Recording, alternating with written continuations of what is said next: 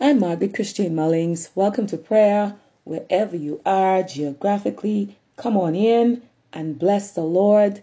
Glorify His name and magnify the name of the Lord. He is right there where you are. Be blessed by the hymn, "What a Friend We Have in Jesus." And I will be back right after the hymn.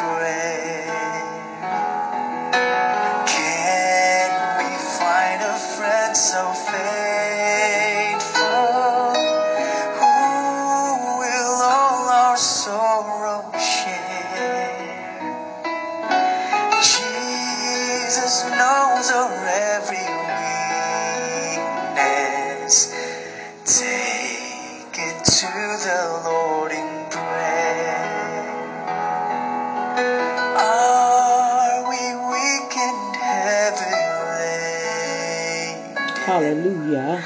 Covered with the Lord of care. Thank you, Jesus.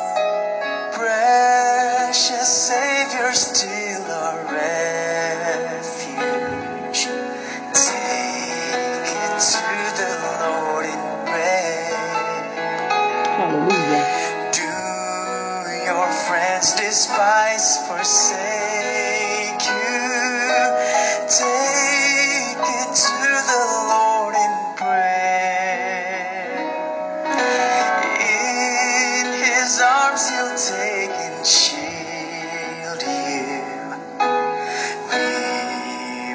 find a soul is there. In you will find a soul is there. Oh, hallelujah. Hallelujah. Bless the Lord. Thank you, guys. Bless the Lord. Hallelujah. What a timeless hymn. What a friend we have in Jesus. Deputy Keys Piano Ministry is ministering in the background right now. And I am so grateful and thankful to the Lord for such a wonderful gift as Deputy Keys to the body of Christ. Come on right where you are for another minute. Bless the Lord. Yes, bless the Lord, oh my soul, and all that is within me. Bless His holy name. A special welcome to each of you who have just logged on, and to all of you wherever you are. Yes, in every nation on the four continents of the world. Yes, and in the islands of the seas, especially those of you who are tuning in in the Bahamas. God bless you right there, right there where you are. Hallelujah. Glory to God. And you will find me, yes, I'm just going to bring this music down a bit. You will find me in the book of Job, Job chapter seven. Is there an appointed time to man upon earth? Are not his days also like the days of a hireling? As a servant honest earnestly desired the shadow, and as an hireling looketh for the reward of his work, so am I made to possess months of vanity, and wearisome nights are appointed to me. When I lie down, I say, when shall I arise, and the night be gone? And I am full of tossings to and fro unto the dawning of the day. My flesh is clothed with worms and clods of dust. My skin is broken and become loathsome. My days are swifter than a weaver's shuttle, and are spent without hope. Oh, remember that my life is wind. Mine eye shall no more see good. The eye of him that hath seen me shall see me no more. Thine eyes are upon me, and I am not. Job says in verse nine, as the cloud is consumed and vanisheth away, so he that goeth down to the grave shall come up no more. He shall return no more to his house, neither shall his place know him any more. And then listen to Job's anguished spirit in verse eleven. Job said, therefore I will not refrain my mouth. I will speak in the anguish of my spirit. I will complain in the bitterness of my soul. Am I a sea or a whale that thou settest a watch over me? When I say, my bed shall comfort me, my couch shall ease my complaint, then thou scarest me with dreams and terrifiest me to visions, so that my soul chooseth strangling and death rather than, li- than my life. I loathe it. I would not live always. Let me alone, for my days are vanity. And verse seventeen, what is man that thou shouldest magnify him, and that thou shouldest set thine heart upon him, and that thou shouldest visit him every morning, and try him every moment? How long wilt thou not depart from me, nor let me alone till I swallow down my spittle? I have sinned, Job said in verse twenty. What shall I do unto thee, O thou preserver of men? Why hast thou set me as a mark against thee, so that I am a burden to myself? And why dost thou not pardon my transgression, and take away mine iniquity? For now shall I sleep in the dust, and thou shalt seek me in the morning, but I shall not be. And there ends chapter seven from the book of Job. Oh, what an experience that Job was going through there, where Job pours out his soul to God. Let us pray. Heavenly Father, in the name of Jesus, we thank you. Father, we hallow your name. We give you glory and honor that's due to your name. Father, we thank you that it is not by might, nor is it by power, but by my spirit, said the Lord God. And Father, in the name of Jesus, as I lift up this listening audience before you, Father, all around the globe, Father, there are souls that are crying out in anguish, like Job. Some are hard-pressed. Oh, Father, many are going through severe devastation. Some have lost everything that they owned in this life because of natural disasters, Lord.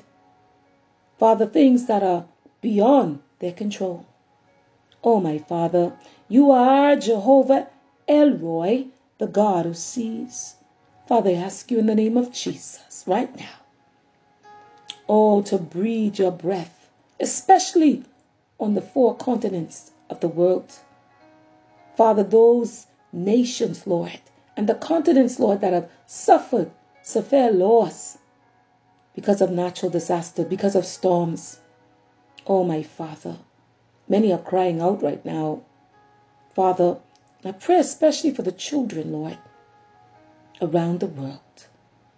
Oh, my Father, you are Jehovah Jireh. You are the Lord, our provider.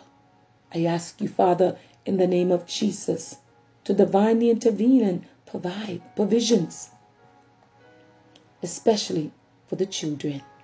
In the name of Jesus, oh my Father, provide provisions, Lord. Touch hearts.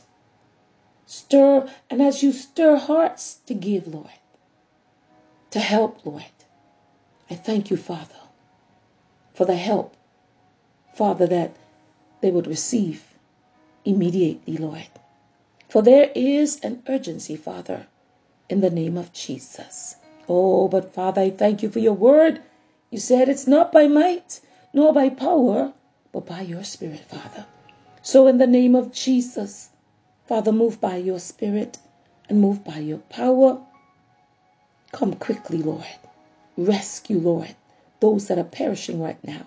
Those that, that have become destitute, Lord. Oh, in the name of Jesus, Lord. Oh, rescue the one that's about to give up, Lord.